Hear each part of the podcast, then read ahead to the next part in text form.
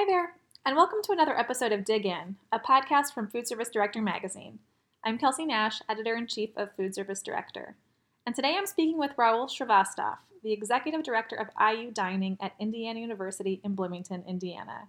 We're talking about how his food service operation is pivoting during this time of the coronavirus and what he sees as being the future ahead. So let's go ahead and get into my conversation with Rahul. Thanks so much for taking the time to talk with me this morning. I really appreciate it. Yeah, it's my pleasure. Absolutely. So, did spring break? Um, is it over as of today? Yeah, today is the first day of classes, online classes after spring break. So yeah, spring okay. break was over today. Okay, and then how many students, do you know, are on campus still? So about about eleven hundred students are on campus still. Okay. Um, and have they all? Are they able to stay in the dorms that they originally were in, or do they have to be moved to kind of different locations on campus so it's more centralized? So with the with the residence halls, we're trying to centralize them. With the apartments, since the apartment folks have, it's almost like a home right there. Not that it's not a home for the folks that are in the residence hall as well. Um, with the apartment folks, they're staying right there because they've got furniture and cooking equipment and all that stuff in, in the apartments. And um, we are moving the ones in the residence hall to a more centralized area so we can focus our dining and our um, efforts right back in there. So it's towards the south side of, the, uh, of campus for us, and uh, we've got a big dining hall there, so we're taking care of them through the, through those areas. Okay, got you. And then which of your dining facilities are staying open?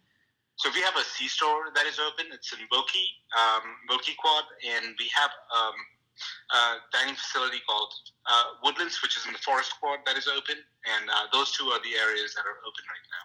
Okay, gotcha. And uh, if demand increases and you need to spread it around, we can open accordingly around the campus. Gotcha. Those were my old haunts. I lived in Forest, so I. I am glad I'm talking to you, an old IU alum. So that's awesome. Yes, I yeah, know that area very well. yeah, you recognize the areas that we were talking about yeah. here. So. And then I know you guys have moved to takeout only, I believe, in from those. How does how has that worked so far? So that has worked pretty fantastic, and um, we've got a mobile ordering system with Grubhub, and uh, we've put almost everything on Grubhub, and students can order right from there. We have a developed a pickup system with alphabetical order in there where the food is kept and how we can social distance folks from each other while picking up eh, with tape on the floor, where to stand and how to stand and how to go about it. So yeah, it's worked great for us. What Grubhub has also done is they put our C-store items on, on Grubhub as well. So it's almost become like a Kroger's click list shopping, um, like a supermarket shopping click list. So um, Grubhub has been awesome for us at this point in time. I know I'm not supposed to uh, talk about other companies, but no, this is actually they've done really good work in a situation like this, where um, we we've gotten with them and. So if you need like um, toothpaste, toothbrush, bottled waters, etc., you can actually order it from your cell phone, and you can just go to Wilkie and pick it up. Uh, and prepared food at Woodlands. So. Oh wow, that's great. Um, have students been pretty good about adhering to the social distancing guidelines? Or are they following the six feet rule? Well, yes, for the most part. Um, uh, they're very young. Yeah. I was probably the same when I was this this old, I and I mean, I, I they're they're learning slowly, sure. slowly. The the news is uh, becoming um, very grave day by yeah. day. So I think yeah. they're understanding the gravity of the situation. Sure. And yeah. Uh, I think yeah, I do think it's hard too because you're kind of in your habits, right? I've noticed this at the grocery store too. Everyone they got the signs that tell us all to stay six feet apart, but it's hard when you're kind of used to just going yeah. where you normally go.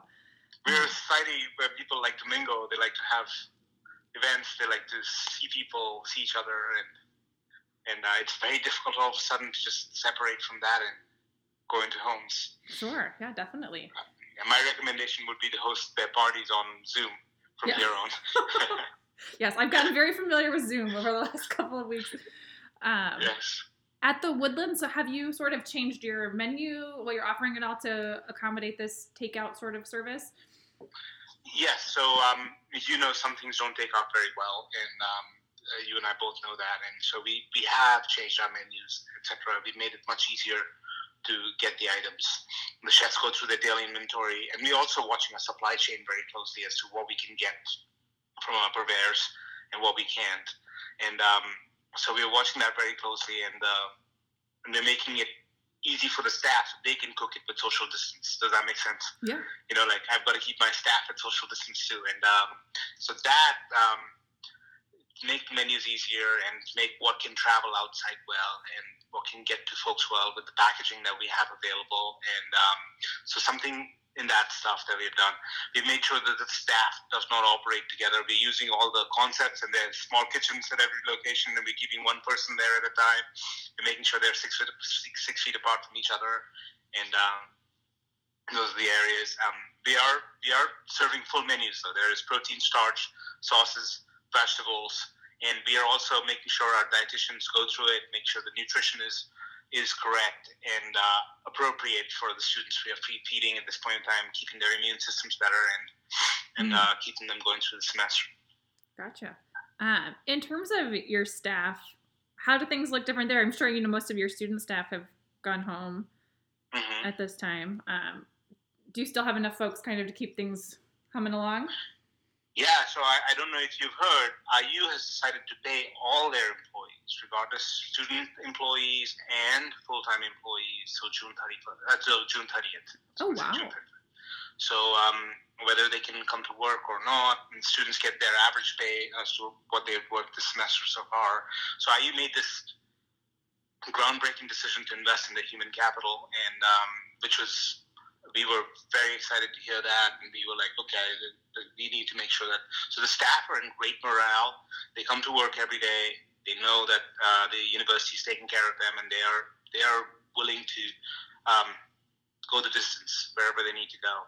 You know, it's a crisis situation, but I think our president and our provost have taken an awesome step to uh, invest in, in their in their human capital. Yeah, that's amazing. Uh, as, yeah.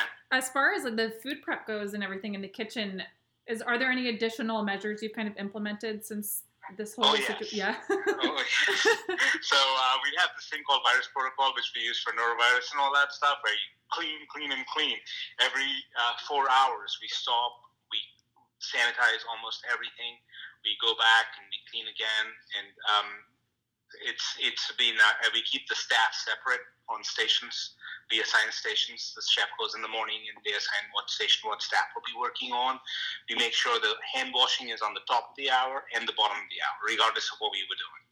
There's an alarm that goes off at 10:30, an alarm that goes off at 11, and so on, so that uh, you keep washing your hands uh, at every given point of time. You wash your hands regardless of the regular food safety situations, and um, uh, we uh, we've uh, gone to uh, the cleaners that are um, that are uh, much more effective with viruses, etc.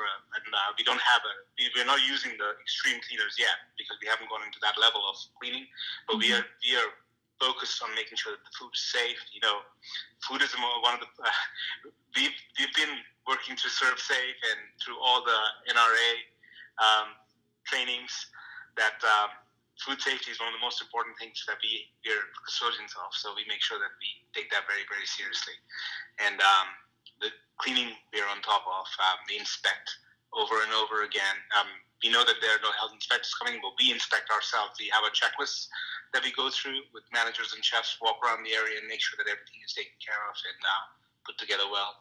Um, I know um, PPE, there's a shortage, but our sewing team has prepared masks, uh, the sewing team for residential programs and services, and um, which uh, the, if we are, if the food service um, food service employees want, they can get one, and especially the ones that are putting out food and the ones that are delivering food.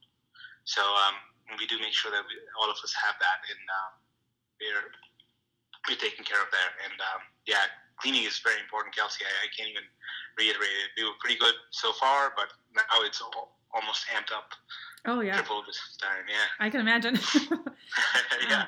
So yeah, no, every four hours we stop and everybody stops and we clean. Yeah. Um, you mentioned delivery. Is that something you guys are doing as well? Yes. So our catering delivers to the community if anyone needs food. Okay. And um, they can just call in the number. They have a fire form. We haven't put that on Grubhub yet. They have a fire form. If a student wants delivery, um, there were cases of isolation where people were asked to isolate. Our catering took care of them, and they will they, they had a protocol of uh, dropping the stuff at the door and texting the person that your uh, food has been dropped and it's completely contactless. And um, we made sure um, that we we took care of that piece. So uh, yeah, we are we are taking care of delivery as well. Um, we are learning in college and universities. Delivery is going to become.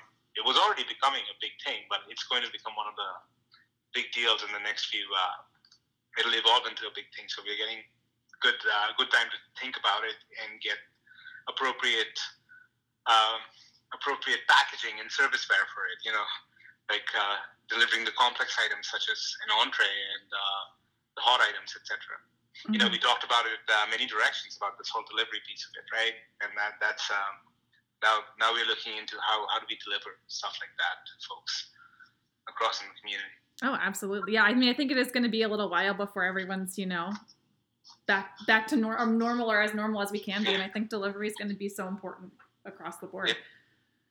yeah. And especially in catering as well. So yeah, that, that'll be important. For sure. Um, now, so for students who left campus and won't be there the rest of the semester, are are they being refunded in terms of their meal plan money? Are things dollars rolling over? Is that plan kind of in place? Yeah, yeah. So that's a very good question that you, you ask. So our program is declining balance, so there's an opportunity for uh, rollover, but that, that is a decision that's still being made by the executive policy group of the university. Mm-hmm. I'm certainly sure that we will do something for the students that will be in, in the interest of the students and uh, making sure that they're getting the best uh, out of this situation. Yeah, and um, there, there are going to be seniors or folks leaving IU for good, so we'll make sure that they're taken care of and all the decisions that have come down from the executive policy groups have been have been uh, pretty positive so far. So I'm very confident the students will be taken care of. Sure. Yeah. Um, I know when we chatted a little bit at Menu Directions, you mentioned that you had a lot of kind of exciting renovation projects in the works. Are those kind of on the, on hold in the meantime? No, actually, I see the construction going. I see the construction workers making sure that they're social distancing, and that keeps going. So um, I, am I'm, I'm looking forward to it. And there's not on the hold. I haven't heard anything being on the hold. And um, those folks needed us to not be around them when they were doing the construction work. So the IMU is going pretty fast. There was electrical panel work that was needed at the IMU. I'll give an example. And they actually need, did not need us to be around because they would cut the electricity off. Well, oh. they didn't have to worry about yeah. that at all anymore. I'm looking for silver linings here. You know? Yeah, sure. So, so yeah, they were like, okay, this is done, and uh, they're they're keeping on going with the with the construction work that was um, that was uh, in in plan. So yeah, there's a lot of construction work that is coming at us in the next ten years, but so far everything keeps going. That's great. Uh, and then, sort of looking ahead, how do you expect maybe operations to change kind of beyond spring semester? I'm sure you know we don't. No one really knows what the situation is going to look like through the summer and into the fall. Um, but do you expect kind of uh, some broader changes related to COVID 19? Yeah, so um, this morning it was announced that all our events for the summer have been canceled. So we were a big uh, camps and conferences university through the summer, and um, uh, a huge month sports camp, and that has been canceled. And uh, the, all the summer classes have been moved online as well. So yeah, the summer is is going to be a, a virtual as well, and we will keep uh, taking care of the students who are on campus. And um, in the fall, we're fingers crossed. I hope uh, everything returns back to normal and we go right back into it. We're planning right now for the best. I mean, we're preparing for the worst, but we're hoping for the best. Yeah. So in all directions. So yeah, um, things are canceling pretty fast. Uh, so uh, I, it depends on where this where the whole COVID nineteen goes, and we can make a decision accordingly. Sure.